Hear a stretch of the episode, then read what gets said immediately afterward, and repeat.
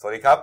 ขอต้อนรับท่านผู้ชมทุกท่านนะครับเข้าสู่รายการหน้าหนึ่งวันนี้โดยทีมข่าวหน้าหนึ่งหนังสือพิมพ์เดลินิวพบกับเราทุกวันจันทร์ถึงศุกร์10นาฬิกา30 นาทีเป็นต้นไปนะครับ ทาง YouTube Channel d a i l y New Life ขีด GH ตามที่ขึ้นหน้าจอนะครับ เข้ามาแล้วกด Subscribe ติดตามกันหน่อยครับ วันนี้จันทร์ต้นสัปดาห์ครับ จันทร์ที่ 29 กรกฎาคม 2562 พบกับผมอัจฉริยะโทนุสิทธิ์ผู้ดำเนินรายการ คุณรุ่งชัยคงสุขนะครับหัวหน้าข่าวหน้าหนึ่งและคุณเติ้ลวรทัศน์กองซับโตผู้ช่วยหัวหน้าข่าวหน้าหนึ่ง นะครับครับวันนี้เนี่ยหลายบริษัทอาจจะยังหยุดอยู่ทดเชยนะครับ เพราะว่าเป็นวันต่อเนื่องนะฮะจากวันเฉลิมพระชนมพรรษาครับ28 กรกฎาคมที่ผ่านมาครับนะครับนี่ฮะก็เอ่อเมื่อวานนี้นะครับก็มีพิธีสำคัญนะครับถือว่าเป็นวันสำคัญของชาติไทยนะฮะก็เริ่มตั้งแต่เวลา 10นาฬิกา45 นาทีเลยนะครับพระบาทสมเด็จพระเจ้าอยู่หัวและสมเด็จพระนางเจ้า พระบรมราชินี เสด็จพระราชดำเนินโดยรถยนต์พระที่นั่งจากพระที่นั่งอัมพรสถาน พระราชวังดุสิตพ ร้อมด้วยสมเด็จพระเจ้าลูกเธอ เจ้าฟ้าพัชรกิติยาภานเรนทิราเทพยวดี สมเด็จพระเจ้าลูกเธอเจ้าฟ้าสิริวัณณวรี นานีรัตนราชกัญญา สมเด็จพระเจ้าลูกยาเธอเจ้าฟ้าทีพังกร รัศมีโชตไปยังพระบรมมหาราชวัง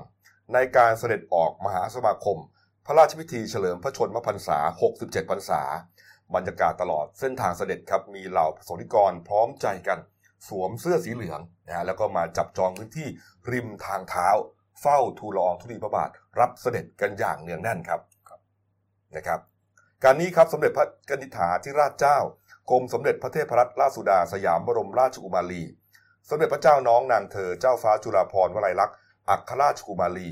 กรมพระศรีสว่างควัตวรคัตติยราชนาลี พระเจ้าวรวงเธอ พระองค์เจ้าสิริวัณสิริพาจุฑาภรณ์พระองค์เจ้า พระวรวงศ์เธอพระองค์เจ้าอาทิตยาธรกิติคุณทรงรอเฝ้ารับเสด็จนะครับคันเวลา11นาฬิกา54นาทีครับพระบาทสมเด็จพระเจ้าอยู่หัว ทรงฉลองพระองค์ครุยมหาจักรีสายสะพายนพรัตน์ราชวราพรสายสร้อยจุลจอมเกล้าเสด็จออกจากพระที่นั่งอมรินทร์วินิจฉัยทางพัทวานเทวราชมเหสวน ประทับเหนือพระที่นั่งพุทธานกาญจนสิงหาด บนพระราชบัลลังก์ภายใต้นกพระประดลมหาเสวตฉัตรนะครับฐานกองเกียรติยศถวายความเคารพ วงดุริยางบรรเลงเพลงสรรเสริญพระบารมี จากนั้นฐานบกฐานเรือฐานอากาศ ยิงปืนใหญ่เฉลิมพระเกียรติฝ่ายละ 21 นัด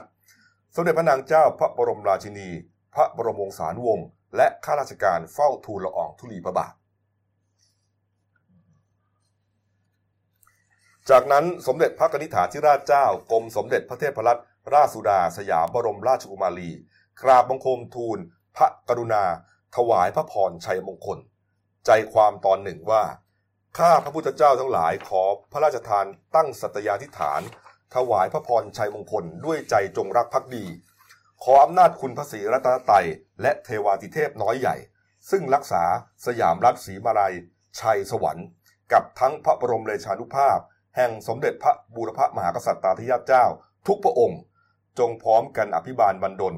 พระบาทสมเด็จพระวชิรเกล้าเจ้าอยู่หัว ให้ทรงพระเกษมสำราญนี่ครับ ก็เป็นคำถวายพระพรตอนหนึ่งนะครับ จากนั้นนายกรัฐมนตรี ประธานรัฐสภา ประธานสารดีกากราบถวายบังคมทูล พระกรุณาถวายพระพรชัยมงคลตามลำดับครับ ภายหลังพระบาทสมเด็จพระเจ้าอยู่หัว มีพระราชดำรัสตอบความว่า ข้าพเจ้ามีความปิติชื่นชมเป็นอย่างยิ่ง ที่ท่านทั้งหลายพร้อมเพียงกันมาให้พรในวันเกิด ขอขอบพระทัยและขอบใจในคำอำนวยพร อันเปี่ยมไปด้วยความหวังดีและไมตรีจิต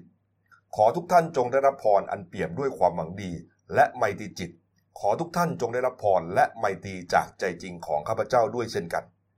ชาติบ้านเมืองจะมีความเจริญมั่นคงได้ ก็ด้วยนานาสถาบัน อันเป็นหลักของประเทศ ตลอดจนชาวไทยทุกหมู่เหล่า มีความสำนึกตระหนักในประโยชน์ของประเทศชาติแล้วพร้อมใจกันสร้างสรรค์ประโยชน์นั้น ให้บังเกิดงอกงาม ท่านทั้งหลายซึ่งเป็นผู้แทนสถาบันต่างๆ ของประเทศและประชาชนชาวไทยทุกคน จึงชอบที่จะระลึกถึงความสำคัญในข้อนี้แล้วตั้งใจประพฤติปฏิบัติงานในหน้าที่ความรับผิดชอบให้ดีที่สุด ด้วยความปรารถนาอย่างเดียวกัน ที่จะให้งานทุกอย่างสำเร็จเป็นความดี ความเจริญ ทั้งแก่ตนเอง และส่วนรวมประเทศชาติของเรา ก็จะสามารถดำรงรักษาความเป็นปกติมั่นคง พร้อมทั้งพัฒนาให้ก้าวหน้าไป และบรรลุถึงความวัฒนาผาสุขได้โดยสวัสดี ขออำนาจคุณพระศรีรัตนตรัยและสิ่งศักดิ์สิทธิ์ จงคุ้มครองรักษาท่านทุกคน ให้มีความสุข ความเจริญทุกเมื่อทั่วกัน นี่ครับ นี่ฮะก็เป็นพระราชพิธีในช่วงเช้าครับนะครับ จากนั้นในช่วงเย็นครับพระบาทสมเด็จพระเจ้าอยู่หัวและสมเด็จพระนางเจ้า พระบรมราชินี เสด็จพระราชดำเนินโดยรถยนต์พระที่นั่ง จากพระที่นั่งอัมพรสถาน พระราชวังดุสิตไปยังวัดพระศรีรัตนศาสดาราม ในพระบรมมหาราชวัง เพื่อทรงตั้งสมณศักดิ์บรรพชิตจีนและยวนนี่ครับ ก็มีพระสงฆ์นิกรเฝ้ารับเสด็จนะครับครับเป็นภาพที่เราเห็นกันชินตาเนี่ยนะฮะ นี่ฮะเป็นเรียกว่าไปชื่นชมพระบารมีนะครับ นี่ครับ นี่ครับ จากนั้นครับอ,อีกฝากหนึ่งนะครับที่อาคารหน่วยราชการในพระองค์ 904 ในพระบรมมหาราชวังครับพลเอกประยุทธ์จันโอชานายกรัฐมนตรีนะครับ พร้อมด้วยนางนาราพรจันโอชาภริยานำคณะรัฐมนตรีและคู่สมรส ลงนามถวายพระพรพระบาทสมเด็จพระเจ้าอยู่หัว เนื่องในโอกาสวันเฉลิมพระชนมพรรษานี่ครับก็ตลอดทั้งวันครับมีบุคคลสำคัญมากมายนะฮะมาลงนามถวายพระพรครับ ก็นี่ฮะต่างก็เอ่อขอให้พระองค์ทรงพระเจริญ พระพรานามัยสมบูรณ์แข็งแรง และทรงพระเกษมสำราญด้วยความจงรักภักดี และสำนึกในพระมหากรุณาธิคุณอย่างหาที่สุดมิได้ครับ ครับนี่ครับนี่ครับ เอาละฮะนอกจากนี้ครับประชาชนทั้งประเทศนะฮะเรียกว่าพุทธศกรทั่วไทยนะฮะก็เรียกว่าร่วมกันจัดงานนะฮะถวายพระพรนะเมื่อวานนี้กันครับ เอ่อเรียกว่าทั่วประเทศเลยนะฮะเฉลิมพระเกียรติทั่วประเทศครับผม ครับโดยพระสงฆ์นิกรทั่วประเทศนะครับ ก็ร่วมใจทำบุญตักบาตรพระสงฆ์ถวายเป็นพระราชกุศลนะครับ ตั้งแต่ช่วงเช้าที่ท้องสนามหลวงเอ่อเขตพระนครพลเอกประยุทธ์จันทร์โอชานายกรัฐมนตรี และเอ่อรัฐมนตรีว่าการกระทรวงกลาโหม นางนราพรจันทร์โอชาภริยา เป็นประธานในพิธีทำบุญตักบาตรถวาย พระราชกุศลเนื่องในวันเฉลิมพระชนมพรรษา พระบาทสมเด็จพระเจ้าอยู่หัว ประจำปีพุทธศักราช 2562 โดยมีองค์มนตรีและภรรยา ประธานองค์กรอิสระ หน่วยราชการในพระองค์ คณะรัฐมนตรี สมาชิกสภาผู้แทนราษฎร สมาชิกวุฒิสภาข้าราชการตุลาการ ผู้ว่าราชการกรุงเทพมหานคร เครือข่ายภาคเอกชน และประชาชนกว่า2,000คน เข้าร่วมพิธีโดย ใส่เสื้อเหลืองอย่างพร้อมเพรียงกันอืมในพิธีนะมีสมเด็จพระราชาคณะ และพระราชาคณะสิบรูปประกอบพิธีเจริญพระพุทธมนต์จากนั้นมีพิธีตักบาตรเอ่อพระสงฆ์และสามเณรห้าร้อยหกสิบแปดรูปเอ่อเสร็จแล้วนายกรัฐมนตรีเป็นประธานในพิธีถวายสัตย์ปฏิญาณตน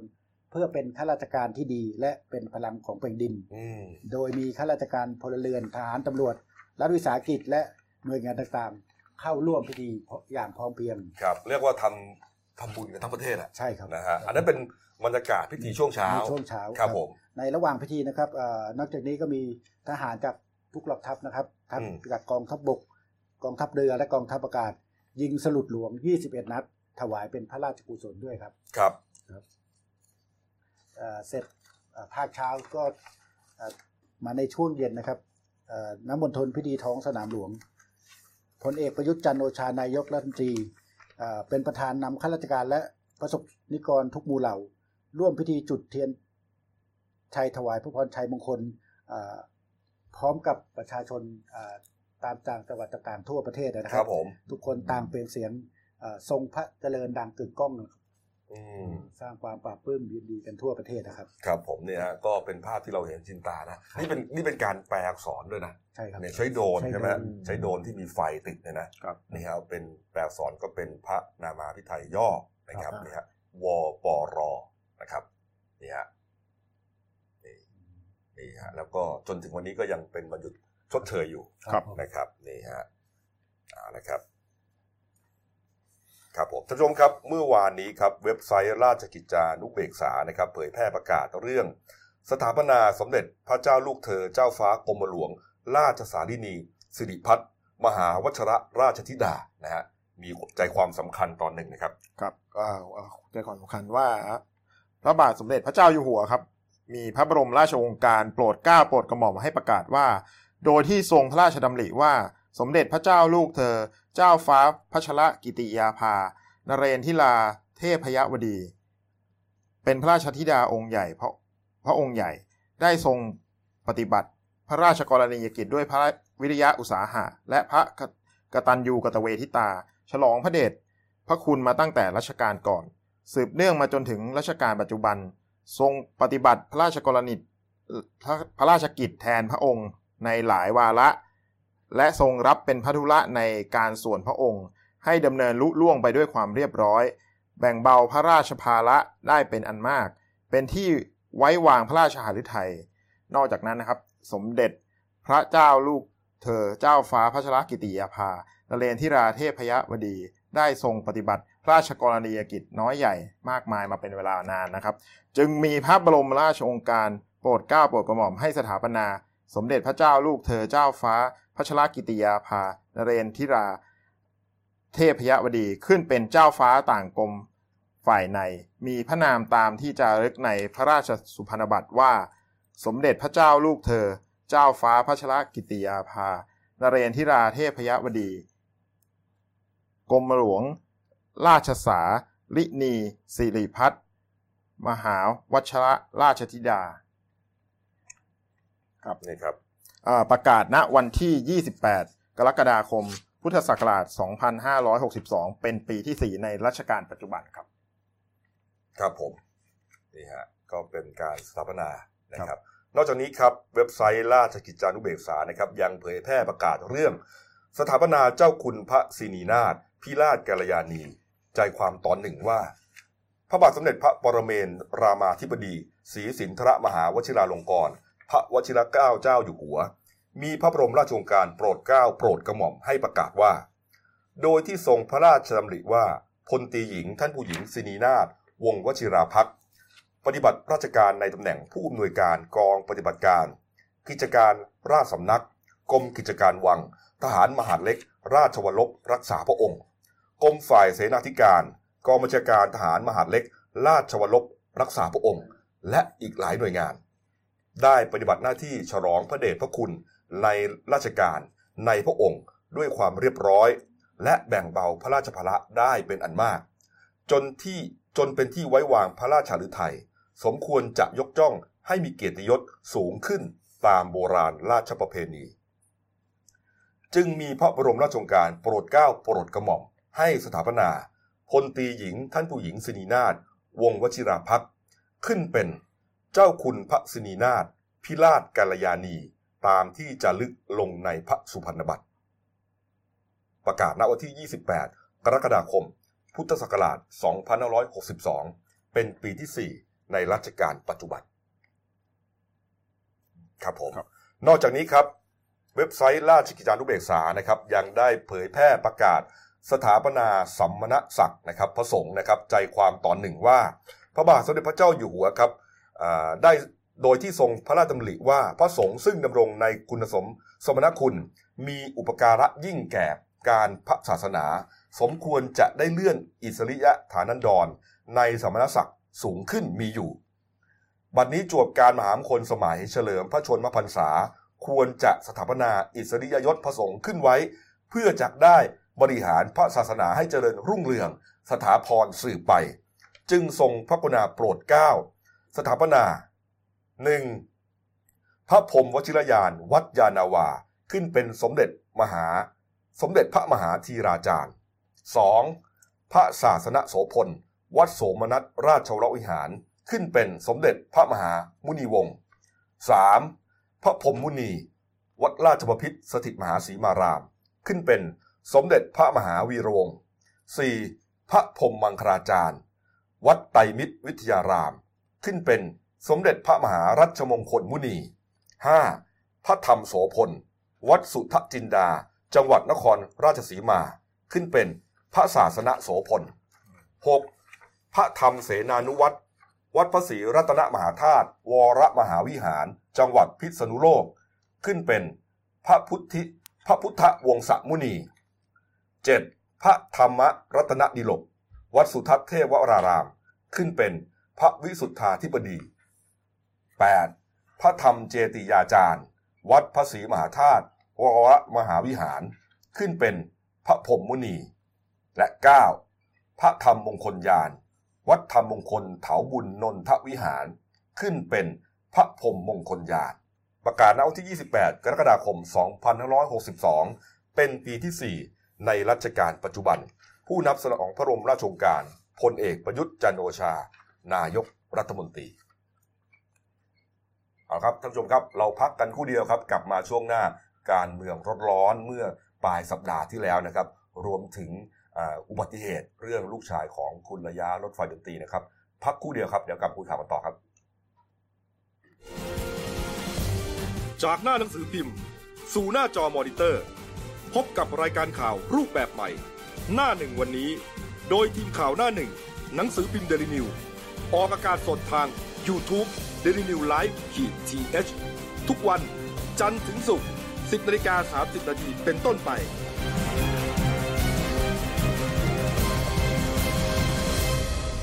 แล้วคุณจะได้รู้จักข่าวที่ลึกยิ่งขึ้น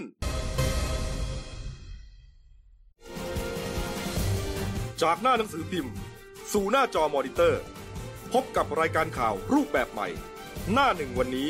โดยทีมข่าวหน้าหนึ่ง หนังสือพิมพ์เดลิวิว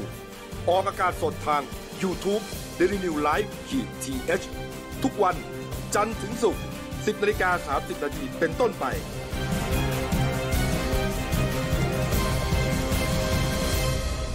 แล้วคุณจะได้รู้จักข่าวที่ลึกยิ่งขึ้น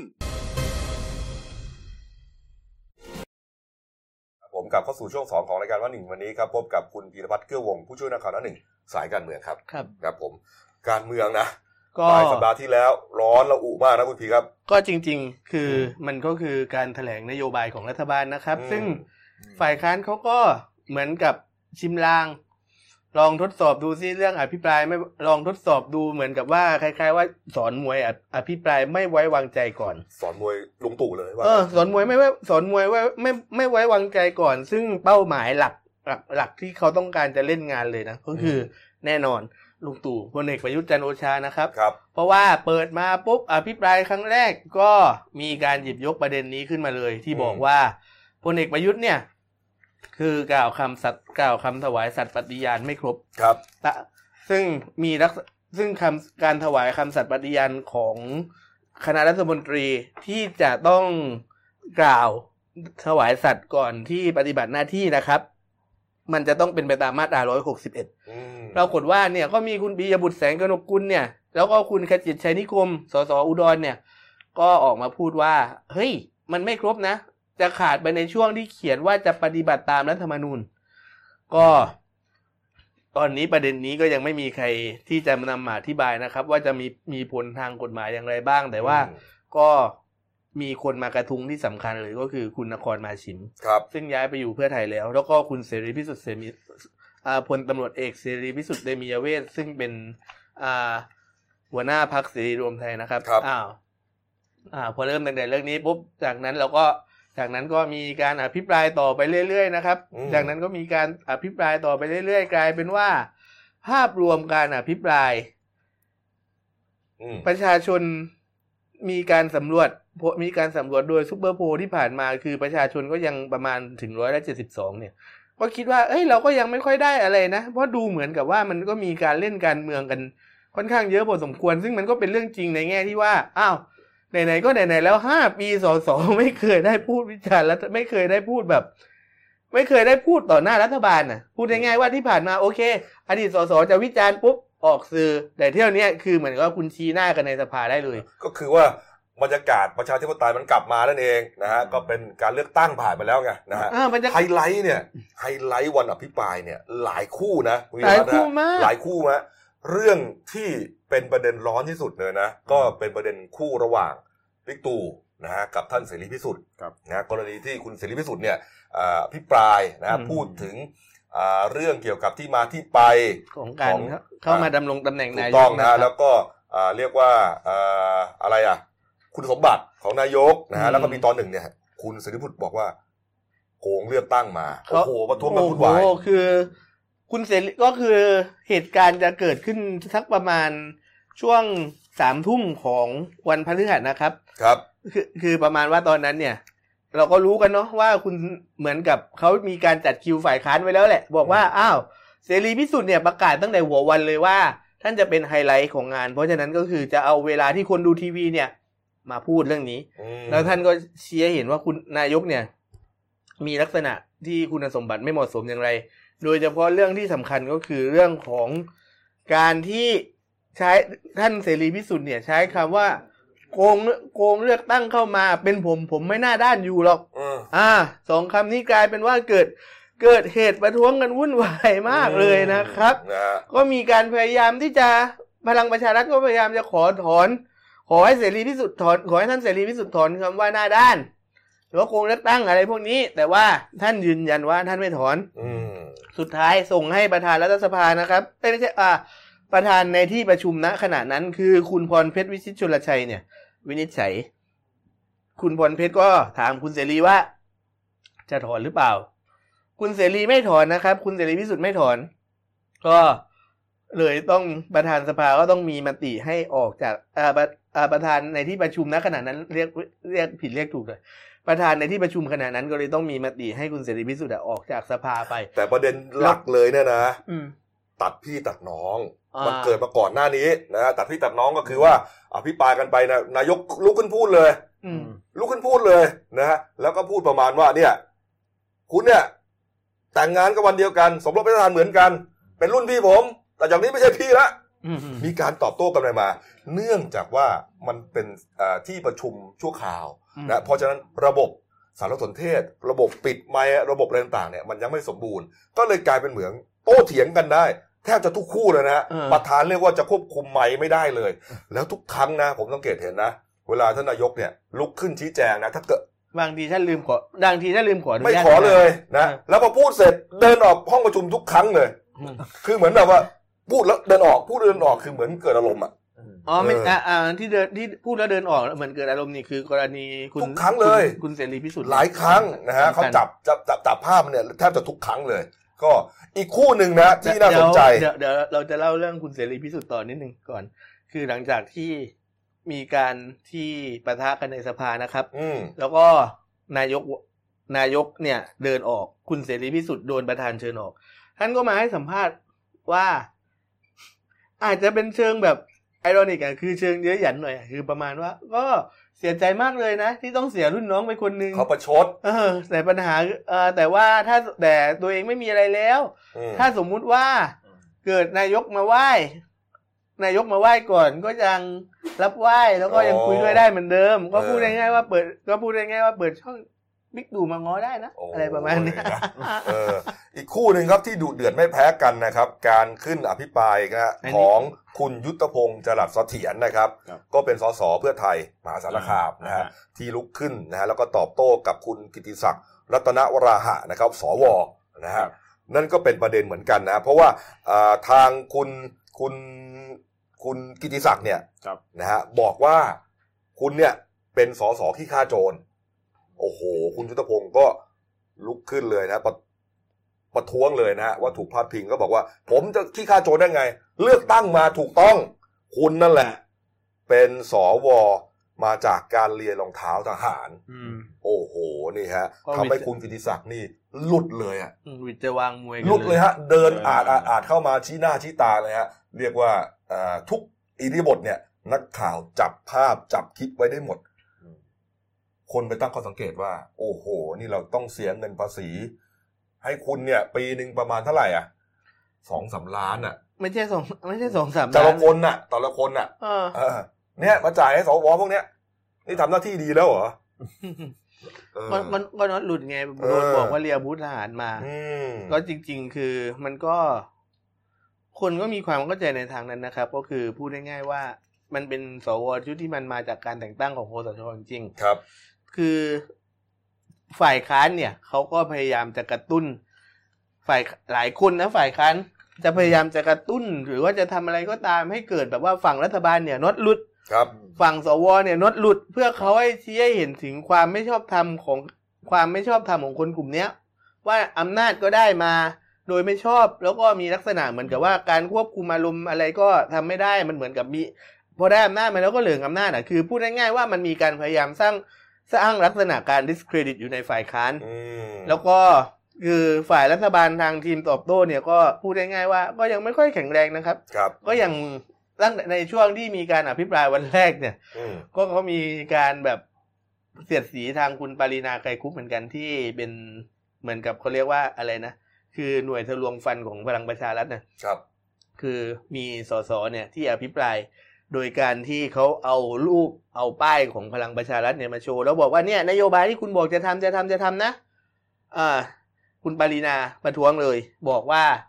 มันผิดคือแบบไม่ได้ป้ายเนี่ยไม่ได้ขออนุญาตพักมาก่อนนะอืมระวังจะผิดประมวลกฎหมายอาญามาตรา 420 ครับ ซึ่งจริงๆกฎหมายอาญามันมี398มาตรา ใช่ฮะเขาเลยบอกว่าเอาแล้วจะเขาก็มาต้องก็สังเกตในโซเชียลมีเดียว่าไอ้สี่สองศูนย์มาจากไหนอืมอืมแล้วก็ภาพรวมการภาพรวมการอภิปรายเนี่ย ก็คือสรุปว่าครับล่อเข้าไปสองวันนะครับสาครัมบสามสิบสี่ชั่วโมง เต็มอืมอิ่มมากนะฮะก็จะในส่วนของพักร่วมรัฐในส่วนของพักร่วมรัฐบาลเนี่ยเขาเออ ในส่วนในส่วนของพักฝ่ายค้านเราพูดถึงฝ่ายค้านก่อนดีกว่าฝ่ายค้านเนี่ยเขาก็จะพูดว่าเขาก็จะก็ตามสไตล์ฝ่ายค้านเนี่ยเขาก็จะก็เขาก็จะบอกว่า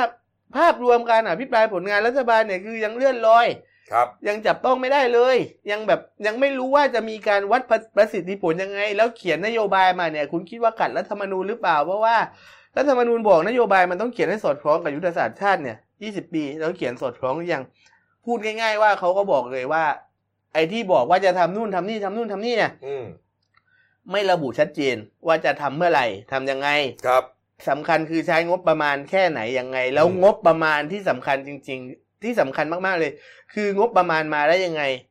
แล้วก็เรื่องสำอีกอย่างหนึ่งก็คือเรื่องการแก้ปัญหาความเหลื่อมล้ำเนี่ย ซึ่งจะเป็นนโยบายหลักที่สำคัญของรัฐบาลเนี่ยเขาก็ไม่ได้พูดเหมือนกับเหมือนกับไม่ได้ไม่ใช่ไม่ได้พูดหรอก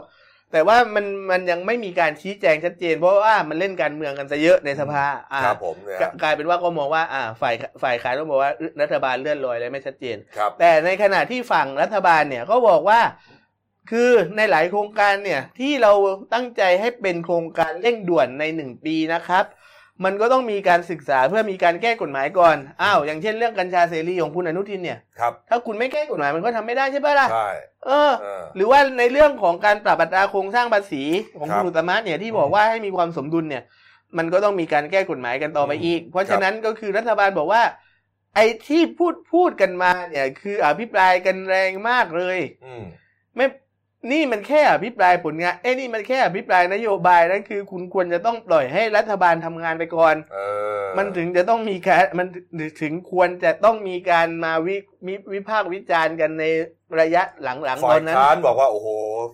ไม่ได้เรื่องเลยอืมนะฮะนโยบายนี่อาจจะเลื่อนลอยครับแต่ทั้งฝั่งรัฐบาลครับเมื่อวานนี้ครับคุณวีรกรคำประกอบนะฮะสสนครสวรรค์พักพลังประชารัฐเขาก็สรุปอย่างนี้ครับ บอกว่าตัวเองเนี่ยทำงานการเมืองมาหลายรัฐบาลนะตั้งแต่ป๋าเปรมนะฮะบิ๊กจิ๋ว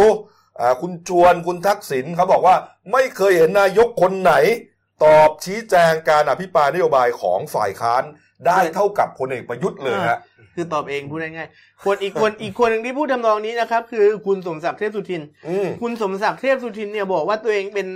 รัฐมนตรีมา 13 ครั้งแล้วครับยังไม่เคยเห็นเลยว่าจะมีนายจะมีนายกคนไหนที่จะนั่งตอบคำถามของฝ่ายค้านเอง แล้วก็อยู่จนกระทั่งวันอยู่จนกระทั่งนาทีสุดท้ายของการประชุม เพราะฉะนั้นถือให้เห็นว่า พลเอกประยุทธ์เนี่ยให้ความสำคัญต่อเออสภามากเออแล้วก็ที่สำคัญคือมีรายงานข่าวจากพรรคพลังประชารัฐนะครับ บอกว่าคือพลเอกประยุทธ์ก็มีการพูดคุยในพรรคเหมือนกันว่าอืมถ้ากรณีในการประชุมสภานะ วันพฤหัสมันจะมีการตั้งกระทู้ถามรัฐบาลใช่ปะครับอ่าวันพฤหัสพอมีการตั้งกระทู้ปุ๊บถ้าเป็นกระทู้เรื่องสำคัญที่ถามท่านโดยตรง ท่านพลเอกประยุทธ์บอกว่าท่านจะมาตอบเองเออซึ่งจากเดิมนั้นไม่ได้ไม่ได้จะว่าอะไรนะ ทำไมฮะคืออย่างกรณีที่ผ่านมาอย่างนายกทักษิณเนี่ย หรือนายกยิ่งรักษณ์เนี่ยคือปกติไม่ค่อยเข้ามาตอบกระทู้เองหรอกเออไม่ตอบแต่ว่าไม่ตอบทีนี้คือในพลังประชารัฐก็บอกว่าบิ๊กตู่เนี่ย จะตอบเองเพราะได้ในความสำคัญกับงานสภามากอืมอืมก็เลยแบบโอเค เรามารอดูหลังจากนี้กันเป็นต้นไปอืมแล้วก็พอเรามาพูดถึงเรื่องฝ่ายรัฐบาลที่เขาชื่นชมการทำหน้าที่ของฝ่ายที่เขาชื่นชมตัวเอง ชื่นชมพลเอกประยุทธ์แล้วเนี่ยเขาก็บอกว่า คือรัฐบาลเนี่ยก็จะฝ่ายรัฐบาลนี่ก็ใจกว้างนะก็มีการที่คุณวิรัตรัตนเสนนะครับครับอ่าวิปประธานวิปฝ่ายค้ารัฐบาลเนี่ยก็ชื่นชมเลยว่าสสฝ่ายค้านหลายคน คือบางคนก็ยังเป็นฝ่ายค้านแบบเดิมนะคือฝ่ายค้านที่ประเภทที่แบบจะเล่นการเมืองเนี่ยครับ แต่ว่าอีกบางหลายหลายคนโดยเฉพาะของพรรคอนาคตใหม่เนี่ยอืมถือว่าเป็นสสที่อาจจะเรียกว่าน้ำดีได้เลย คือประมาณว่า เป็นสสที่ทำงานครับมีหลักการและเหตุผลในการพูดมีมีหลักการและเหตุผลในการที่จะนำเสนอและมีการเหมือนกับมีจริตกริยามารยาทที่ค่อนข้างสุภาพ พูดกันแบบปัญญาชนเนี่ยอืมไม่ใช่ประเภทที่แบบว่า ตั้งเป้าโจมตีแล้วก็พูดกันแต่เรื่องเดิมๆอะโดยเฉพาะคนที่ต้องบอกเลยว่า ในอินเทอร์เน็ตยกให้เป็นดาวสภาเลยนะครับ ก็คือคุณทิมพิธาลิมเจริญรัตน์นะครับ นี่ฮะเราเข้าซูเปอร์โพลเลยนะฮะเพราะมันเป็นโพลก็คือแบบสำรวจนะฮะว่าเอ่อดาวสภาขวัญใจคนรุ่นใหม่ ในการแถลงนโยบายรัฐบาลที่ผ่านมาเนี่ยฮะอันดับหนึ่งร้อยละสิบหกจุดสามครับที่คุณเบียร์พัฒน์บอกเนี่ยฮะคุณพิธาลิ้มเจริญรัตน์พักอนาคตใหม่ฮะนี่ฮะอืมซึ่งคุณพิธาเนี่ย จะบอกว่าสิ่งที่ทำให้เขาประทับใจจนทั่วทั้งอินเทอร์เน็ตเลยนะครับ ที่แชร์กันไปว่อนไปหมดเลย ก็คือเรื่องการติดกระดุม 5 เม็ดเพื่อช่วยเกษตรกรอืมคือเขาบอกว่าปัญหาของเกษปัญหาในประเทศไทยที่สำคัญที่ทุกคนเข้าใจและยอมรับกันก็คือมันมีความเหลื่อมล้ำสูง กรณีการคือในการที่จะประกอบอาชีพเกษตรกรเนี่ย สิ่งที่สำคัญก็คือทุนกับที่ดิน ปัญหาก็คือว่าที่ดินของเกษตรกรเกษตรกรไทยเนี่ย ประมาณร้อยละสี่สิบห้าเนี่ยยังต้องเช่าที่ดินอยู่ในขณะที่ที่ดินจำนวนมากเนี่ย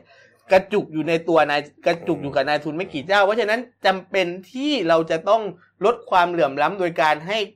เป็นเจ้าของทรัพยากรเองให้ได้ ก็ก็เป็นปัญหาเรื่องที่ดินทำกินเออที่ดินเป็นเรื่องที่ดินเป็นเรื่องแรกนะครับ แล้วเรื่องที่สองก็คือผมอ่าแล้วต่อมามันก็จะ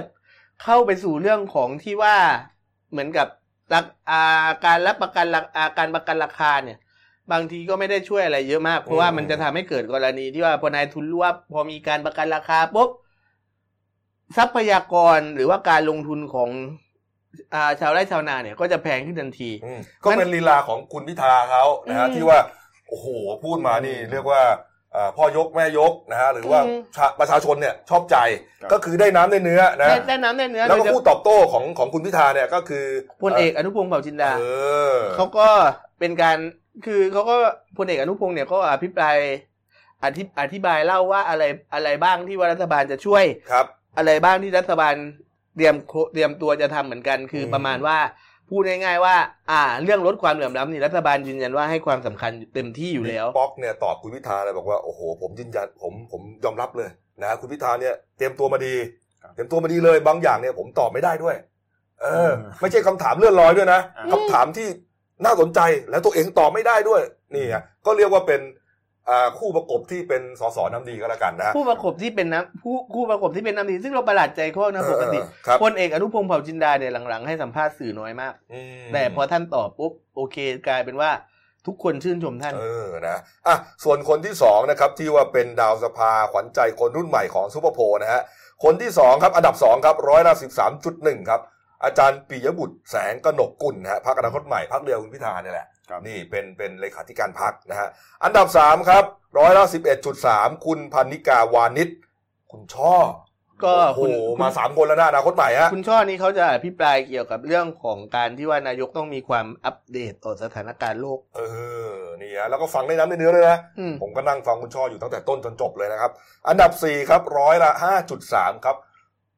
พี่วันนะฮะพี่ คุณวันวันอยู่บำรุงไม่น่าเชื่อนะ จากพรรคเพื่อไทย โอ้เคยว่าเออไม่น่าเชื่อ เพราะว่าคุณวันเนี่ย พ่อเขาคือดาวสภา เออ พ่อติวจากบ้านเลย เออ จริงเออๆคือปานเหลืองคือคือพี่วันพี่วันไม่ติดหนี่แบบว่าประหลาดออเพราะว่าปาเหลิมยังไงปาเหลิมก็ต้องแบบว่าอบสอนพี่วันว่าเรียบต้องแบบอย่างนี้นะอ่านะคือถ้าถึงจะมีคุณน้ำพ่อมีเนื้อยังอยู่เนี่ยนะแต่โอ้โห ไฟแลบกว่านี้แน่นอนในถ้าสคุณภาพ่ออยู่ถ้าถ้าคุณพ่ออยู่ในสภาด้วยถ้า คุณเฉลิมอยู่ในสภาด้วยโอ้น่าจะมันกว่านี้เยอะน่านะจะมันกว่านี้เยอะเลยล่ะเออบิ๊กโดยเฉพาะตู่ถ้าสมมติว่าบผผนึกกำลังกับคุณเสรีพิสุทธิ์เล่นบิ๊กตู่นะ คุณเฉลิมนะโอ้โหแหมคุณหัวเราะได้ร่วนมากนะพี่พัฒน์อ้าวอีกคนหนึ่งฮะคนสุดท้ายแล้วกันนะ ตามโพลครับร้อยละสองจุดเก้าครับแหมคนนี้ก็ติดด้วยนะ คุณปารีณาไกรคุปต์นะฮะพรรคพลังประชารัฐคนนี้ เออ เป็นรัฐบาลฝ่ายรัฐบาลคนเดียวมาติดนะเนี่ย เอออันนี้เขาไม่ได้อภิปรายนะเขาเป็นลีลาประท้วงอย่างเดียวเขาเป็นลีลาเอาการประท้วงอย่างเดียวลีลาการประท้วงของเขาเออแล้วก็อีกอย่างหนึ่งเขาก็เด่นมาเรื่องเด่นในเรื่องของการใช้โซเชียลมีเดียครับ แล้วรู้สึกว่าแบบคุณปารีณาเวลาใช้โซเชียลมีเดียนี่มีมีลักษณะจิกกัดเชิงอารมณ์ขันบางอย่างเหมือนกันอืนะมอืมอืมอืมนะก็เดี๋ยวผมจะลองเชิญนะฮะ ดาวสภาเนี่ยทั้งห้าคนเนี่ย มาคุยในรายการหน่อยนะฮะเออนะว่าแต่ละคนเนี่ย เป็นยังไงกันนะฮะเพราะว่าเดี๋ยววันพุธอ่าวันพุธนี้พุธสามสิบเอ็ดกรกฎาคมนะฮะกับบิ๊กแมทฮะท่านเสรีพิสุทธิ์จะมาคุยกับเราไม่เสร็จนั่นเสรีพิสุทธิ์มาเหรออ่าวันนี้มาเป็นคุยกับเรานะในเรื่องอภิปรายที่ผ่านมานะฮะโอ้โห เป็นยังไงถูกตัดพี่ตัดน้อง ถูกเชิญออกจากห้องประชุมนะฮะรวมถึงประเด็นที่คนคุณเสรีพิสุทธิ์เนี่ยตั้งข้อสังเกตก็คือเรื่องเกี่ยวกับอ่าแถลงอ่าอะไรนะ เรียกว่าอ่าถวายสัตว์อ่าไม่ครบถ้วนใช่ครับนี่ฮะหลายเรื่องนะฮะเดี๋ยวมาครับคุยกันนะฮะติดตามได้นะในรายการคุยเฉียบคมนี้บ่ายวันครับพุธที่31กรกฎาคมนะครับอะมาปิดท้ายที่เรื่องนี้ฮะเป็นข่าวเศร้าตั้งแต่สายๆของวันเสาร์ที่ผ่านมาใช่ไหมฮะใช่ครับครับผมกรณีการเสียชีวิตนะฮะอุบัติเหตุที่เกิดขึ้นกับคุณพัฒนลิน หรือคุณโน้ตพงธนานิกรนะครับอายุ 37 ปีนะฮะ เป็นลูกชายของคุณประเสริฐพงธนานิกร หรือว่าคุณระยะนะฮะรถไฟดนตรีเป็นอ่าบริษัทค่ายเพลงกับใช่เพลงเก่านะฮะชื่อดังอืมครับค่ายเพลงนี้เนี่ยดัง ๆ ก็รุ่นย้อนไปฮะใครบ้าง โดมมาร์ตินแล้วก็อีกสาวสาวสาวอ่านี่คุณพงศิษฐ์คัมภีร์พี่ปู ก็เกิดมาจากรถไฟดนตรีกับ หลายคนคุณปันไพบุญเกียรติเขียวแก้ว พวกนี้นะฮะนี่ครับนี่ฮะก็ปรากฏว่า คุณโน้ตนะฮะลูกชายนะฮะได้ขับบิ๊กไบค์นะฮะก็เป็นรถอ่าจักรยานยนต์อ่าขนาดใหญ่ ยี่ห้อ BM แบบบรรจุด้วยนะครับนี่ฮะไปชนกับราวสะพานข้ามแยกคลองตันถนนเพชรบุรีนะฮะก็ช่วงที่จะมุ่งหน้าไปถนนพัฒนาการแถวเขตสวนหลวงฮะเอ่อเสียชีวิตครับนะฮะในเรียกว่าสภาพสยดสยองนะครับ ก็ศีรษะขาดนะฮะ ครับคุณพ่อเนี่ย มาดูที่เกิดเหตุพร้อมคุณแม่แล้วก็น้องสาวอะไรพี่สาวเนี่ยนะก็ โอ้โห เป็นมันภาพเรื่องที่น่าเศร้ารับไม่ได้จริงๆนะฮะเราต้องขอแสดงความเสียใจจริง ๆ นะกับเรื่องนี้นะฮะ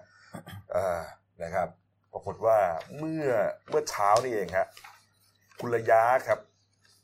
ก็ได้โพสต์เฟซบุ๊กนะครับ เรียกว่าไว้อาลัยลูกชายนะฮะ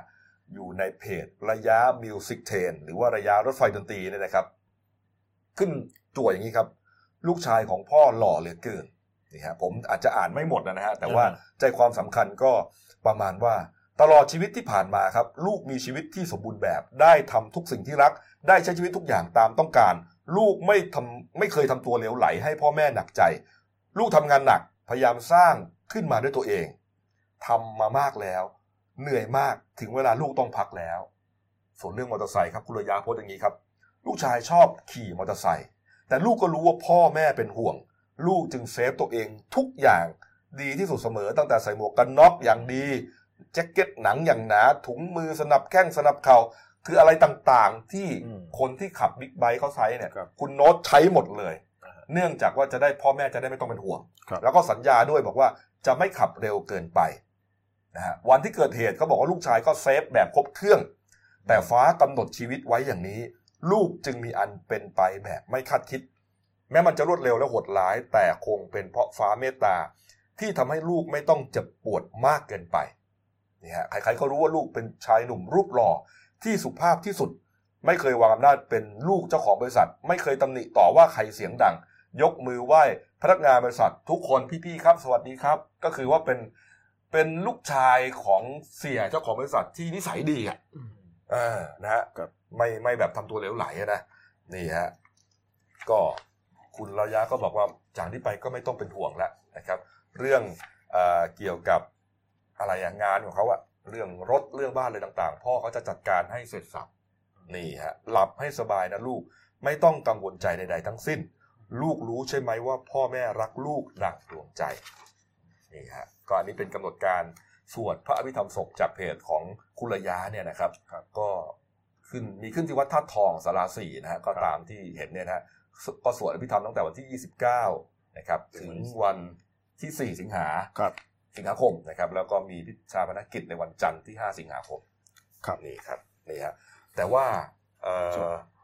ความัมนคืก็บหมีน้ามันก็มีประเด็นอื่น ๆ ที่เกี่ยวเนื่องกับกับ อุบัติเหตุครั้งนี้นะคุณต้นนะอ่าส่วนอ่าความคืบหน้าของด้านคดีนี้ก่อนนะครับครับทางพนักงานสอบสวนสอนอคลองตันเนี่ยก็เตรียมจะประสานไปยังกรุงเทพมหานคร เพื่อขอภาพจากกล้องวงจรปิด เพราะว่าถ้าถ้าถ้าตามที่เห็นอ่าเมื่อวันก่อนทำสื่อออนไลน์ไปก็จะเห็นกล้องจากหน้าอ่าร้านเซเว่นเนี่ยก่อนขึ้นสะพานจับภาพได้ไม่ชัดเป็นภาพที่จังหวะที่รถเนี่ยเร็วมาก ผ่านไปได้เร็วมากอืมก็คือจะเตรียมขอทางกทมขอดูกล้องวงจรปิดครับอ่าจาก บนสะพานข้ามแยกอืมอ่าตรงที่เกิดเหตุครับเพราะว่าทางตำรวจเนี่ยเขายังไม่ตัดประเด็นเรื่องของว่าโดนรถคันอื่นชนอ๋อแล้วหลบหนีไปนะคู่กรณีอาจจะหนีไปออเพราะเขาเขายังไม่ตัดประเด็นนี้ทิ้งไปเพราะว่าเขายังหากล้องวงจรแล้วปิผดมก็สงสัยนะว่าขับไปดีๆเนี่ยแล้วแล้วแล้วก็ไปอืมล้มเองใช่ ล้มแล้วอืมอาจจะอ่าก็ไปเกี่ยวกับคอไอตรงราวสะพานอืมก็ทำให้ศีรษะขาดครับ ก็อ่านอกนอกจากนี้ก็จะอ่าเตรียมเชิญคนที่แจ้งเหตุเนี่ย มาสอบปากคำด้วยครับว่าเออพบเห็นอะไรยังไง ทั้งนี้เนี่ยมันนอกจากเหตุของคุณโน้ตนะฮะครับยังมีเมื่อคืนวันอาทิตย์คืนวันที่27ครับ ตอนช่วงตีสองครึ่งอืมแถวปากซอยฉลองกรุงหนึ่งถนนฉลองกรุงเนี่ยครับก็อ่าเหตุเกิดเหตุบิ๊กไบค์เนี่ย ล้มคว่ำอีกแล้วอืมเออ อ่า เป็นทางตำรวจสอนอจระเข้น้อยไปตรวจสอบ พบเป็น รถบิ๊กไบค์ยี่ห้อ Benelli รุ่น TNT 300 นะฮะฮะก็อ่าทะเบียน 1กไก่ชอเชอร์1620กำแพงเพชรเนี่ยโอ้โหชนกับเสาป้ายบอกทางระวังโค้งอันตรายครับอาทำให้เออเหตุเนี้ยมีผู้เสียชีวิต 2 ศพด้วยกันโอ้โหคือ คุณจักรกิจบุญหารอายุ 20 ปีครับอ่ากับคุณบุญยวีมั่งมูลอายุ 19 ปี ทั้งคู่เนี่ยเป็นพนักงานบริษัทของ Honda ย่านลาดกระบัง ก็เห็นว่าก่อนเกิดเหตุกำลังจะกลับที่พักนะฮะ ก็พอมาถึง จุดเกิดเหตุเนี่ยมันเป็นทางข้ามรางรถไฟ ครับ ก็เอ่อมาน่าจะมาด้วยความเร็วก็ทำให้รถเหินโอ้โหพุ่งชนกับป้ายบอกทางเสีแล้วยไม่ชีวิต เชื่อนะ ไม่น่าเชื่อนะ พอเหตุของลูกชายคุณระยะปุ๊บนะฮะแล้วก็เมื่อวานนี้ใช่ไหมฮะใช่ที่ที่ไหนนะที่ฉลองกรุงอ่าใช่ลาดกระบังอ่าปรากฏว่าเมื่อคืนนี่เองฮะสดๆร้อนๆเที่ยงคืนเนยฮะใช่ เกิดขึ้นอีกฮะในท้องที่สอนอพระโขนงครับคุณต้นครับ อ่าใช่ครับบริเวณที่อ่าคลองประเวศบุรีลมย์นะฮะทางทางกลับรถใต้ใต้สะพานเนี่ย ทางเจ้าหน้าที่ตำรวจของสอนอพระโขนงได้รับแจ้งว่ามีผู้ขับขี่รถบิ๊กไบค์เนี่ย เสียชีวิตเนื่องจากตกไปอยู่ในคลองโอ้โหไปตรวจสอบก็พบอันนี้เป็น Honda CB 300R ครับอ่าอ่าล้มคว่ำอยู่บริเวณไอ้ตรงจุดใต้ที่ที่กลับรถตรงนั้นนะอืมส่วนศพผู้เสียชีวิตก็งมอยู่ประมาณ 20นาที ก็พบอ่าศพของคุณรุ่งฤทธิ์จักรสุกแก้วครับ อายุ 31 ปี อ่า ก็นำขึ้นมาแล้วก็ส่งชันสูตร ที่อ่าแผนกนิติเวชศาลโรงพยาบาลจุฬานะครับครับสอบผมปากคำคือคาดคาดว่าเนี่ยรถเนี่ยจากการขับมาเนี่ยน่าจะมาตรงบริเวณจุดเกิดเหตุที่เป็นทางกลับรถใช่ไหมแล้วรถเนี่ยล้มคว่ำแล้วก็ถลายไปประมาณ 2 เมตร เพราะว่าเจอรอยเบรกอยู่อืมประมาณ 2 เมตร ก็ส่วนอ่าอาจจะทำให้คนขับเนี่ยกระเด็นตกลงไปเสียชีวิต น่าจะมาด้วยความเร็ว ก็อาจจะเสียชีวิตจากจมน้ำจมน้ำเอนะฮะอนะไม่ได้เสียชีวิตจากรถก็ใช่ไหมฮะใช่แต่มันก็เริ่มต้นมันก็เกิดจากอุบัติเหตุจากรถนี่แหละครับนะครับเอาแล้ละวครับทางเอาละฮะครบถ้วนนะครับครับนะฮะมาดูการ์ตูนหน่อยไหมครับ เมื่อกี้ข้ามไปนิดหนึ่งการ์ตูนขาประจำคุณขวดนะฮะก็น่าจะแซวเรื่องของการอภิปรายนะฮะอ่าเรียกว่านโยบายรัฐบาลที่ผ่านมาเนี่ยนะครับครับนี่ฮะเด็กสองคนคุยกันฮะสมัยนี้วุฒิการศึกษาเป็นสิ่งที่สำคัญมาก แต่หลังจากดูประชุมสภาแล้วทำให้รู้ว่าวุฒิภาวะก็สำคัญไม่แท้ไม่แพ้วุฒิการศึกษาเหมือนกันครับนี่ฮะแล้วก็ไปเอาภาพลุงตู่กับไมแกะเออทำไมจะบอกว่าลุงตู่ไม่ค่อยมีวุฒิภาวะอะคุณพี่หรือไงแกใจร้อนแกไม่เออแกไม่ใช่คนมีอะไรหรอกเออแกไม่ใช่แกไม่ใช่คนเป็นผงผาง แกเป็นคนใจร้อนผงผางแกไม่ใช่คนขี้โกรธแค้นขี้อาฆาตน่ะเออจริงๆแม่นถ้าถ้าแกเป็นคนขี้โกรธแค้นขี้อาฆาตจริงแกเช็คบินรายตัวไปหลายคนแล้วแหละเอออืมแต่แกเหรอฮะแต่แกใจร้อนแค่นั้นแหอ๋ละอแกจดชื่อใช่ไหมจะบอกผมจดชื่อไว้หมดแล้วไม่ก็เหมือนกับเหมือนกับครูเด็กอะเหมือนเหมือนคุณเคยเป็นไหมสมัยตอนคุณเรียนประถมเนี่ยที่เขาบอกใครคุยกันเสียงดังระหว่างเออ ครูไม่อยู่จดชื่อนะแบบนี้เออออะไรประมาณเนี้ยเออแต่จริงๆแกไม่ใช่คนมีแกแกไม่ใช่คนแบบเหมือนกับจิตใจแกเลวแกไม่ใช่คนแบบจิตใจเลวร้ายหรอกเพียงแต่แกใจร้อนอืมแล้วเวลาใครไปจี้ปุ๊บปรี๊ดง่ายเออเอานี่เรียกว่าเป็นเรียกว่าเป็นพรีเป็นพรีนะเออนะเดี๋ยวเจอของจริง ไม่ไว้วางใจลุงตู่น่าจะเอาอยู่นะเอานะครับเอาละหมดเวลานะครับ ฝากช่องเราด้วยครับเดลินิวส์ขีด GS นะครับเข้ามาแล้วกด subscribe กันนะ กดกระดิ่ง กดไลค์กดแชร์นะฮะมีรายการดีๆทั้งวันและทุกวันครับ เที่ยงตรงวันนี้ฮะจบรายการเราครับ รับชมรายการสดหมดเปลือก วันนี้มีข่าวมงคลของคุณนัทเทพหัสดินครับ ควงแฟนสาว นาน่าเข้าพิธีวิวาห์อืมเออครับไอ้ยคุณนัทนี่เป็นพี่ชายของใครนะแพรอ่าวาอ๋อแพรวาใช่ไหมครับ เออพี่ชายคนละแม่อืมเออพี่น้องคนละแม่ เออเอานะครับ เอาละฮะ ลาไปก่อนนะครับ วันนี้หมดเวลานะครับ ลาไปก่อนครับ ขอบพระคุณทุกท่านที่ติดตามรับชมครับ สวัสดีครับ